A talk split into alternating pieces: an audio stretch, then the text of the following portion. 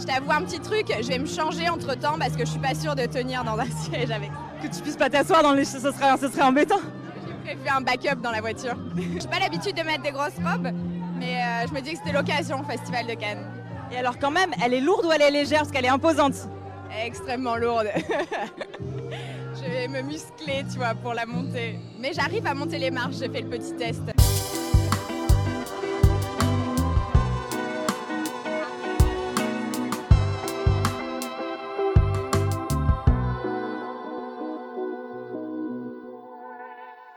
Bon, ça fait maintenant une saison qu'on papote là, tous ensemble, et on a bien remarqué un truc. Les fringues des meufs, c'est pas pratique. Genre, pas du tout. C'est clairement pas la DA du projet, non, non. Hein. On est plutôt sur du compose avec des trucs relous et te plains pas trop SVP. Alors je sais pas hein, si c'est l'allergie au pollen ou quoi qui me fout les nerfs aujourd'hui, mais cet épisode sera un épisode pas contente. Un épisode aux allures révolutionnaires, une grève de l'humour ayant pour seule revendication foutez-nous des poches partout SVP.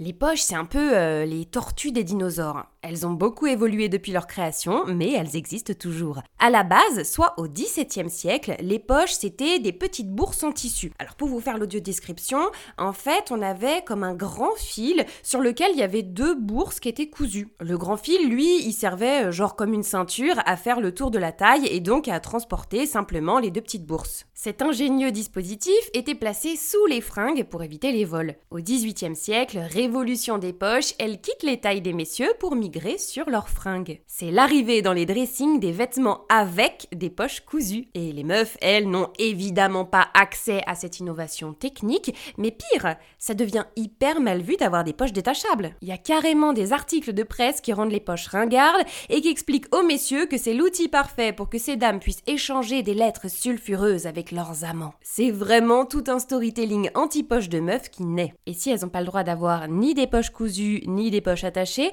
où est-ce qu'elles leur argent euh, Leur euh, petite course Leur courrier Mystère et boule de gomme. En tout cas, jusqu'à ce que débarque le premier sac à main, le réticule. Alors c'est écrit dans le titre, hein, le concept n'est plus de cacher ses petits effets, mais bien de les transporter à la vue de tous. Les femmes portent leurs affaires à la main et donc deviennent les cibles parfaites des voleurs. Sur l'échelle de la perte d'indépendance et de liberté, on est plutôt pas mal. Et donc, bah, c'est à ce moment-là que les poches deviennent un réel sujet politique. Elles sont l'exemple même des inégalités entre les hommes et les femmes. Le collectif féministe Rational Dress Society monte au créneau. Les femmes ont besoin de poches cousues à leurs vêtements pour pouvoir rivaliser avec les mecs dans la société. Bon, elles ont beau faire des articles dans le New York Times, y a rien de foufou qui se passe. Ce combat des poches sera repris plus tard par les suffragettes, mais faudra quand même attendre deux guerres mondiales et l'arrivée des meufs dans les usines pour que les poches soient la norme. Enfin, euh, ce sera la norme le temps qu'on aura besoin d'elles pour remplacer les mecs partis à la guerre. Hein. Une fois tout ça fini, elle retourne à la maison et finit à bamboche. On ressort le sac à main.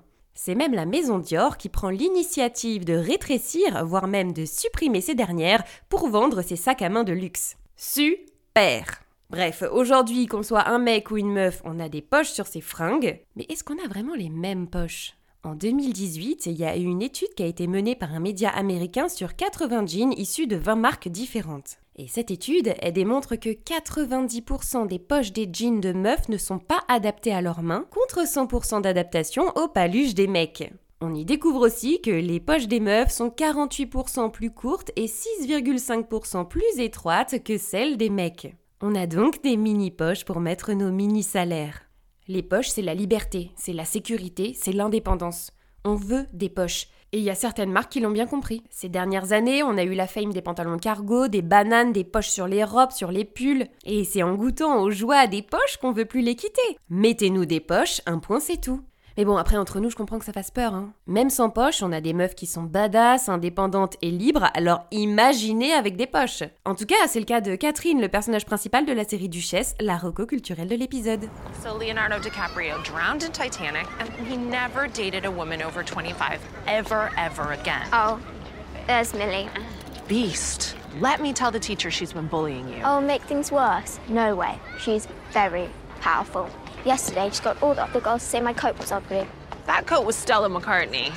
Tasteless little ditch pig.